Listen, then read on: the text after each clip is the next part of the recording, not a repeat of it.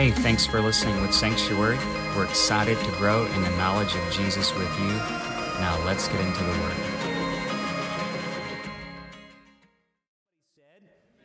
Amen. We are talking this month about living with eternity in view. Living with eternity in view. And uh, a little interesting this morning, I want to talk to you about the unhappy caterpillar. So I know we've got kids in service today, so this is a little bit more for them, adults, but uh, the unhappy caterpillar. Let me tell you a little story about the unhappy caterpillar. Uh, there once was a caterpillar who did not know what he would be. So he spent all of his time without any glee. He looked at all the places he could not go, despite his many legs. His going was slow. He wanted to travel here and there, but he felt that God must not care. He looked at all the other creatures, their frames and their features. Can you tell him a, dad of a young, young kids? Why was he so hairy and green? What was his purpose in life and what could it mean? Could he be more and what was he for? So he tried life this way and that, but he only felt more plumpy and fat. The grasshopper could jump, but he fell with a thump. The cricket's song rang around, yet his legs made no sound. He could not buzz like the bee, so there he sat in his tree. Poor caterpillar, he was nothing similar. He did not know what he was to be. His purpose and design he could not see. So there he sat, so sad and weary, not knowing this was just temporary. You know, uh, in life, we can be overcome with lower living. We can be distracted by all the caterpillar things and not really know uh, what God's design and timing and purpose is uh, for our life. You can be so frustrated that you don't fit in and that you're not like anybody else. And we can go for all the trophies that this life has to offer and try to be like the grasshoppers and try to be like all these other things, but you are not meant to be like the world. Somebody say, Amen. Uh, you are meant to be who God has called you to be. And so, if you find fulfillment in temporary things, you're going to lose that joy. Not knowing you were made for more. You can doubt that God is good and faithful when you don't understand that timing and His plan and His purpose. When we don't see what our bodies are really for, we'll begin to join them to other things that we were never meant to join with. And when you can't see God's big picture, uh, you won't begin to value your life in the right way. You won't live with faith and holiness and perseverance. You won't live with that steadfastness, uh, with hope and with joy. And if you're not careful, you can get stuck. Stuck trying to live the caterpillar life, trying to make this caterpillar life the best it could ever be, and focus on all the wrong things. And just like that little story, uh, you can just be unhappy in your tree. You can get lost in trying to be something that is only temporary and really not part of the full plan of God. You can get stuck not growing, not looking ahead, not holding on to, and not pressing on to what we will be. Somebody say, Amen. So uh, this morning, I want you to think on this Who are you, and who are you becoming?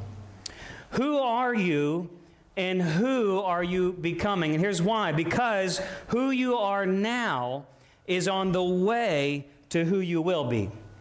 Who you are right now is on the way to who you will be. And that could be good or bad. But you are on the way to be somebody and something. So who are you? Because who are you is on the way to who you will be. And I think we need to take a moment to examine who am I? And is this the person I want to become? Am I on the way to something that God has for me? Am I headed in that direction? Or am I stuck in this caterpillar life trying to be something that I'm really not meant to be. But whoever you are right now is who uh, you're on the way to be. It's something that's on the way. So look with me in 1 John chapter 3 verse 1. I'm going to talk to you about we are and we will be. So think about this. 1 John chapter 3 verse 1. John says to an audience who's heard the story of Jesus, he's writing back at the end of his life to his churches who are kind of getting lost they kind of know the story, but a new generation of Christians has come and they, it's kind of old news to them. And there's some conflict in the church, and there's some false teaching and false theology in the church. And so he's reminding them of who they are. Here's what he says. See how great a love the Father has bestowed on us that we would be called what? Children of God. I love this next part. And such we are. Somebody say, We are. I love that. And such we are. You could be called something and not really be it, but he says you're called a kid of God, and guess what? You are. You anybody ever called you a bad name before, and you're like, I'm not that. That's not me. And you got to stand on who you are. Doesn't matter what you're called, but who are you really? He says you're called a kid of God, and such you actually are. Praise God. He says for this reason the world does not know us. We don't fit into that caterpillar life because it did not know him. Beloved, now we are children of God. And it has not appeared as yet what we will be. Isn't that interesting? He's like, we are the kids of God, but we're not finished growing yet. It's not quite sure what you are going to be, but we know that when He appears, here's what you're going to be. We will be like Him because we'll see Him just as He is. And everyone who has his hope fixed on Him purifies himself just as He is pure. And what's the problem today? Uh, number one is uh, who are you? Who are you? Who am I? You know, the world today is uh, obviously in an identity crisis, especially our younger generations. I think that's the big thing that they're saying, pastors, we should preach about is identity.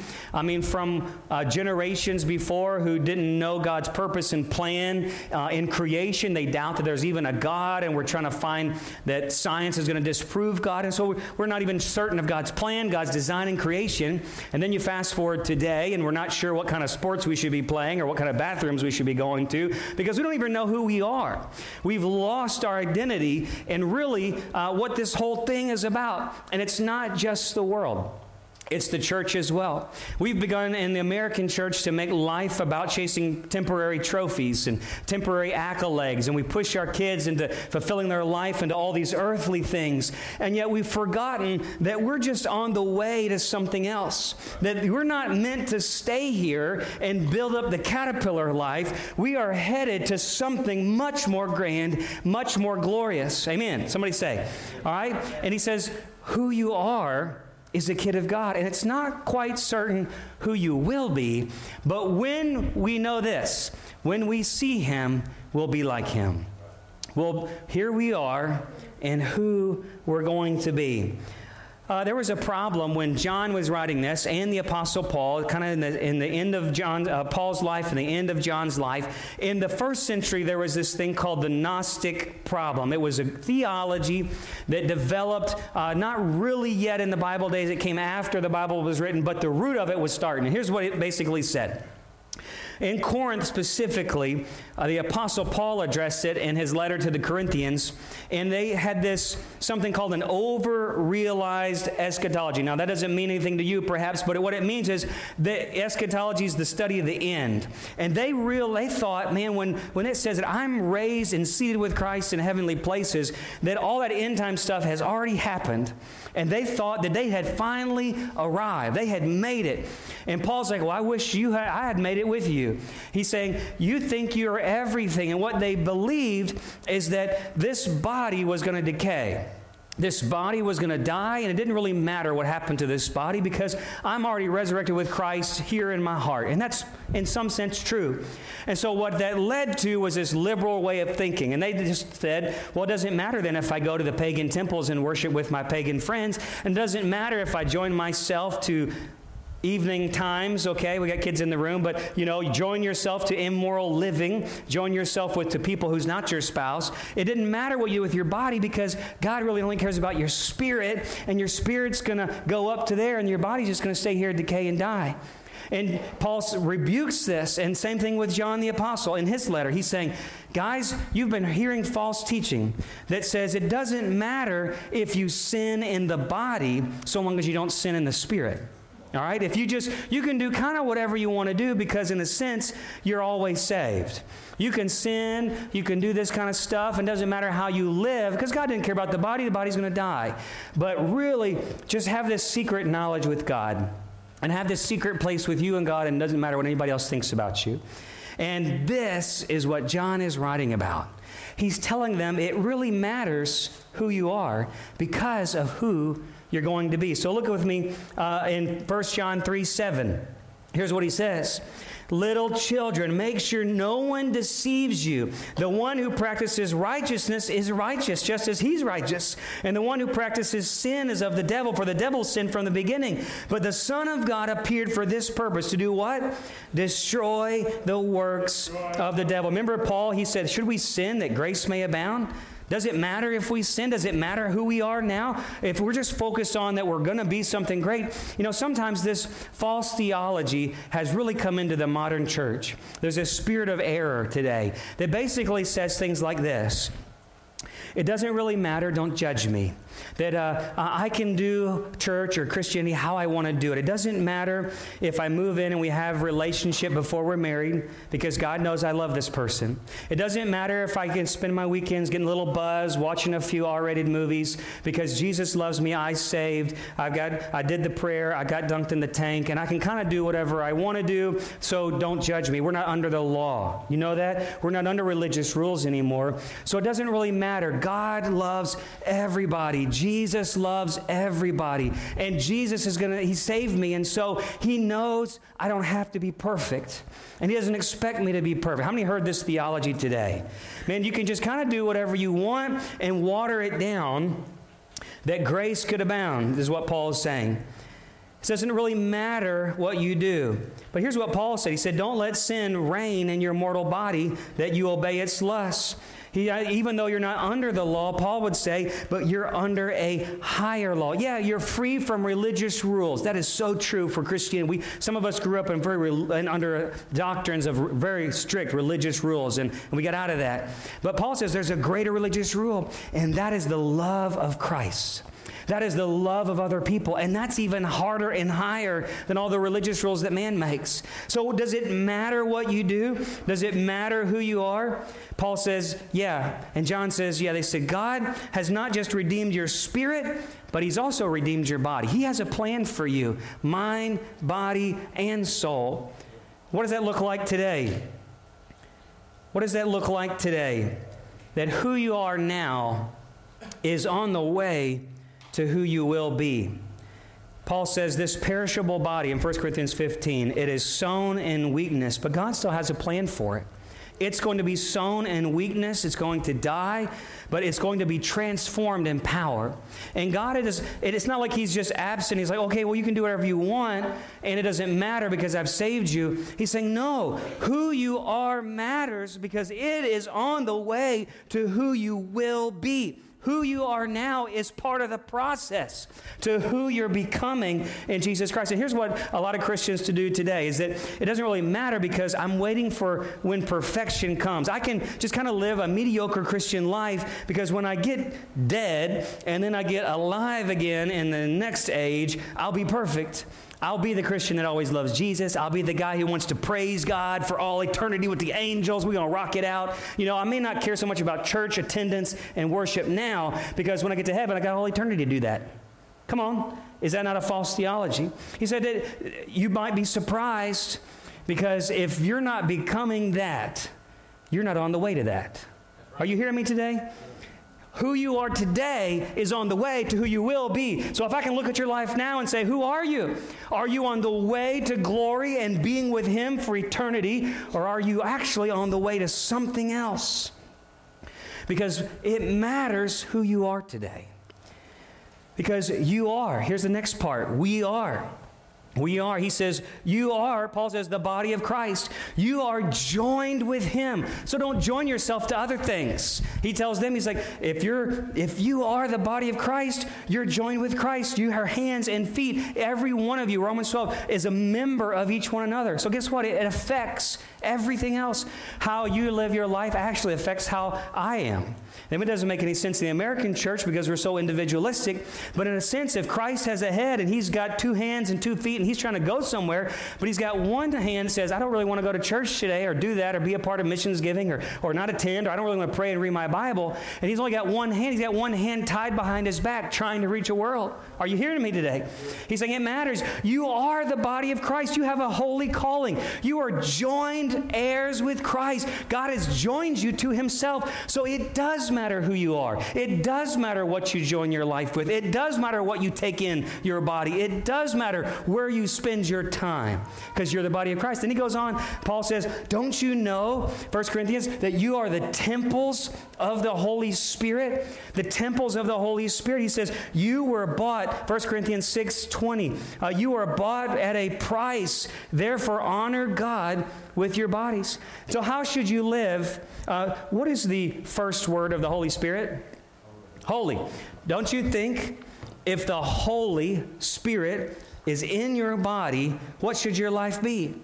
Holy. What does the word holy mean? It means set apart, set aside, otherly, not like the rest of the world, not meant for secular purposes. He says, You are the dwelling places of the glory. The Spirit of God has been purchased for you come to reside in you. So take care of who you are. I hope my kids, as they go to school, they know it doesn't matter what he or she says about them in the lunchroom or at recess because it matters most about what their dad and their mom say about them because they are my kids. Somebody say amen. Don't you understand? He says, You are the body of Christ. You are temples, dwelling places, tabernacles, the place that Moses only got to go, the place that the priest only got to go in once a year. God has made that place in you.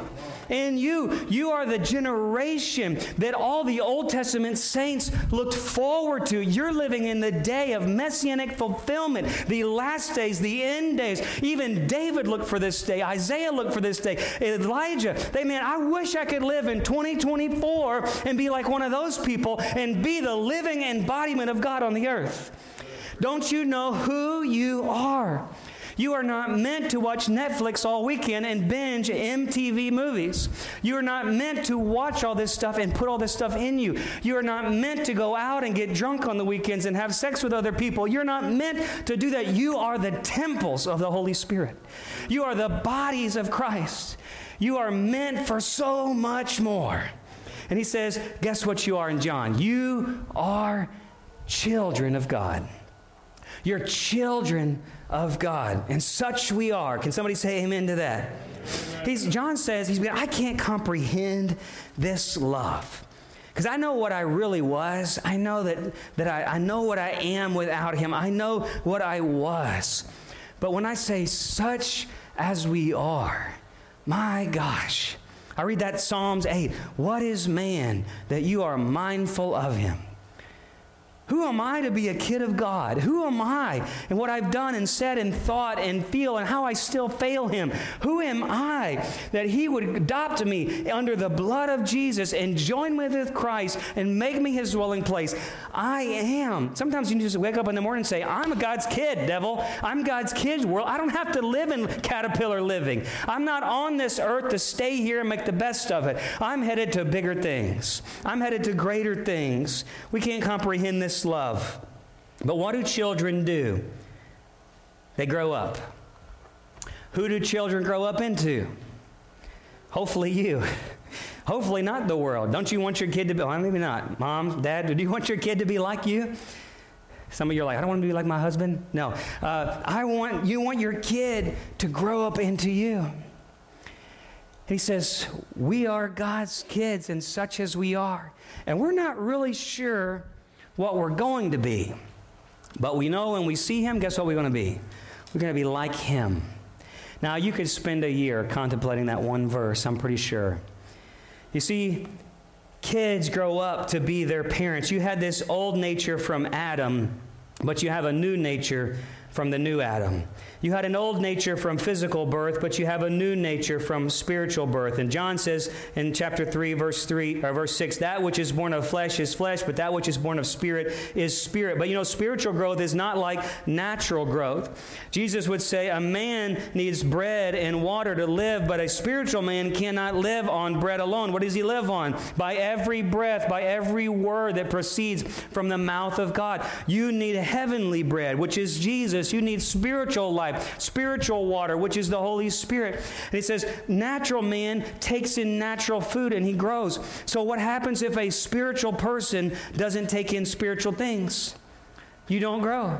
You are stunted. You're going to stay where you are. in something that's not growing, listen to me, something that's not growing is probably dying.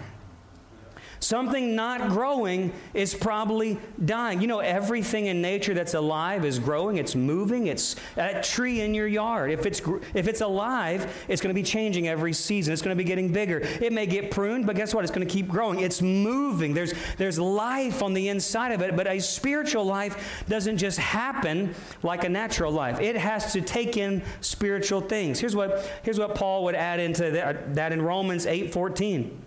For all who are being led by the Spirit of God, these are sons of God. That spiritual man requires constant things. It requires constant prayer, connection with God. It requires constant taking in the Word, my Bible reading every day. It requires fasting at times. But more than any of that stuff, because we can make that religion, that spiritual man requires a sensitivity to the Holy Spirit. The Pharisees had all the Bible knowledge. The Pharisees fasted. The Pharisees prayed. But they did not have a sensitivity to the leading of the Holy Spirit. Paul says, Whoever is a kid of God is being led by the Holy Spirit. So here's my question to you What did the Holy Spirit tell you this week? Come on. What has the Holy Spirit been saying to you lately? Where has the Holy Spirit been taking you in this last season of your life? He says, being led. Being led means and, and uh, reflects movement going from point A to point B. You know, the Holy Spirit is here to help you grow. He's here to help you grow. He says, and such you are. But you're not quite sure who you're becoming. You need to know that you're growing into something else because who you are now is on the way to who you will be, and the Holy Spirit is an advocate. He's here to help you go from A to B, to get to what the journey that God has for you be. Why? Because you are God's kid, and you should be growing up. Somebody say, growing up into whose image? His image. So it's the question Are you more like Jesus this year than you were last year? Are you closer and more mature in your spiritual journey than you were at this time last year?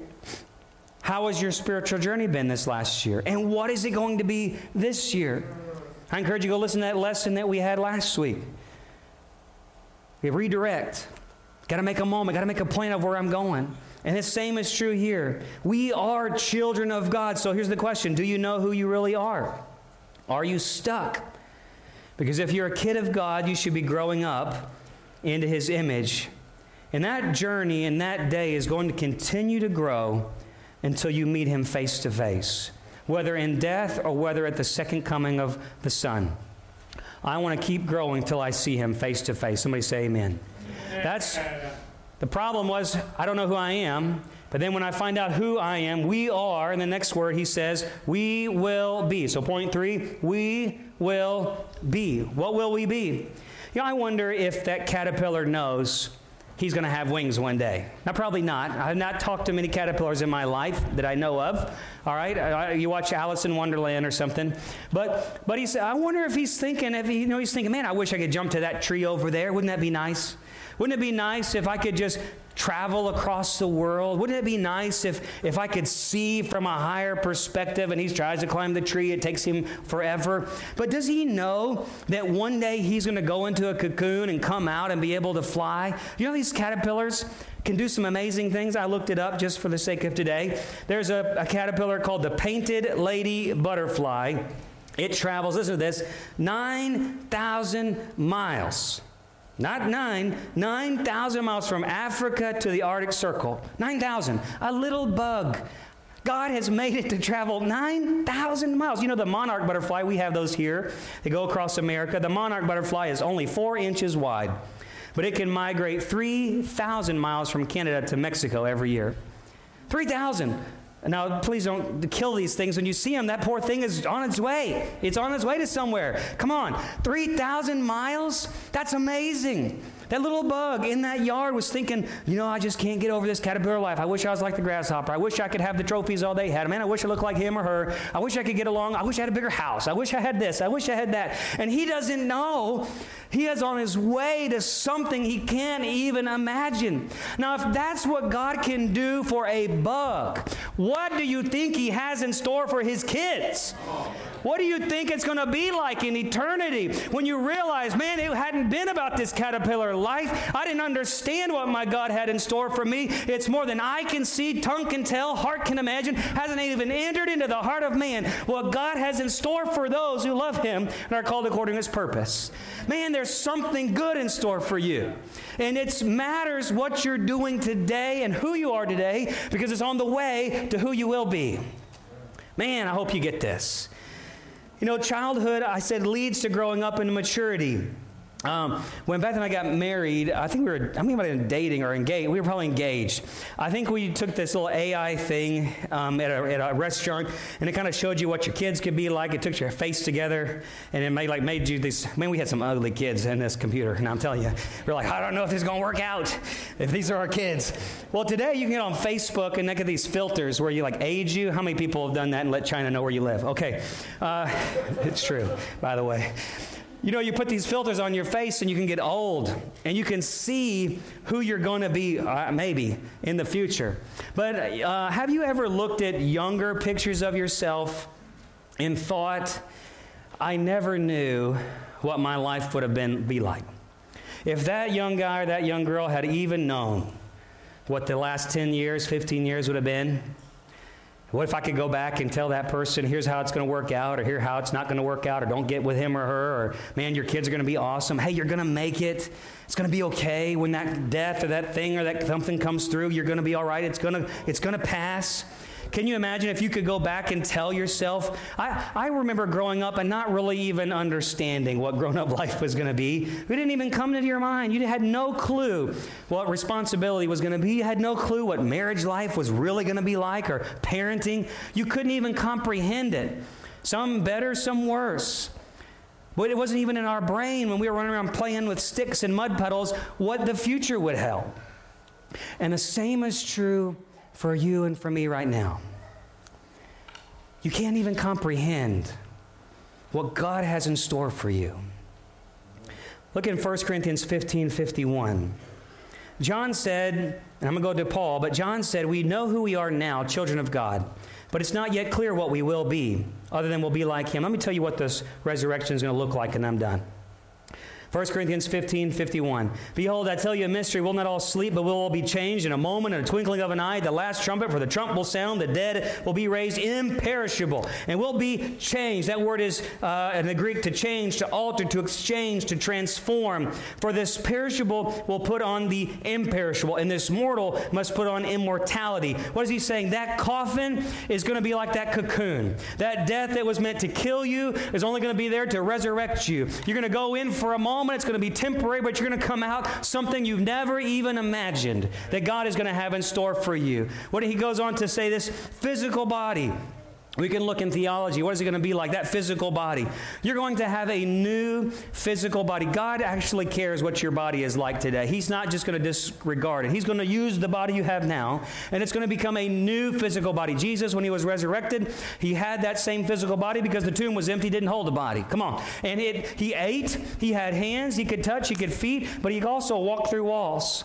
He could also appear and disappear. It's going to be a supernatural, spiritual, and physical body.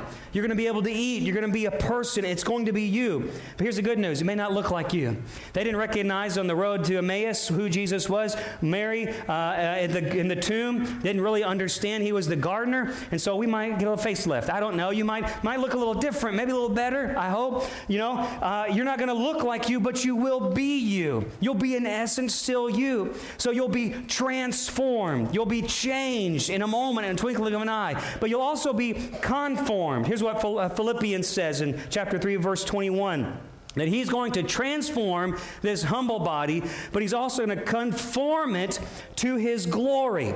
That word glory is radiant splendor. Do you remember the moment that Jesus is on the Mount of Transfiguration? You know, that word is the same word that we use for the butterfly. It means metamorphosized. When Jesus walked up that mountain, he was metamorphosized. His face began to glow, it began to radiate. And Paul and John and these guys begin to say this this is what it's going to be like for the believer. You're going to be a new physical body. It's going to use your old body, make you a new body, but it's going to have the glory of God. Matthew 13, Jesus said, You'll shine forth, or sorry, Matthew 17, verse 2, you'll shine forth as the sun. Daniel said in chapter 12 that the saints will shine forever and ever like the stars. You're going to glow, y'all. It's not going to be these glow parties we have on earth. It's going to be a radiant splendor. Like Moses when he went into the tent with God and he spoke with God face to face. What happened to his face? He glowed that he had to put a veil on. You are going to radiate. Listen, you're going to radiate the glory of God. You're going to see him face to face when he comes on that day. And John says, We don't know what we will be, but we know that when we see him, it's going to be like Moses. His glory is going to become our glory. And We're going to reflect that glory back to our Creator, just like we were meant to do do from the beginning of time. You are meant to be in his, in his image, will be fulfilled in that day. You'll see him face to face. Everything will change. That spiritual body will be there, raised in power and immortality. You'll be like the angels. You'll be glorified and sanctified. The Bible says your old man will fade away. You'll be rewarded with crowns of victory and crowns of righteousness and crowns of eternal life. You'll be glorified and sanctified, made holy. All the junk that so easily entangles us now will not be there to tempt us anymore because the tempter will be thrown away into the lake of fire. You're going to be with God unfiltered, unmasked, face to face, never feeling sorrow. He says He's going to wipe every tear from their eye. There'll be no more pain, nor death, nor crying, nor mourning over there. It's going to be like that moment when the Queen of Sheba came to Solomon in 1 Kings. And when she got there and she saw that great King Solomon and all of his splendor, you know what she said? The half has never been told. There's some good old hymns with that phrase.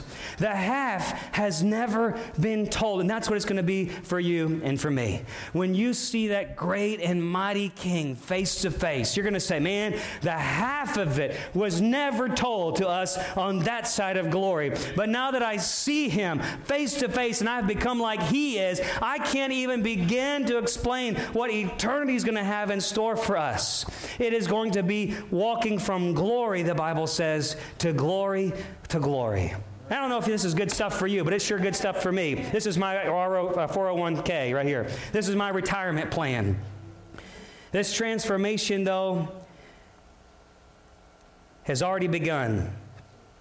You know, uh, I read one author, he said, If I could tell it to you on this side of glory, that must mean that I'll be able to bring heaven down to earth. But thank God we can't comprehend it because it must be that glorious.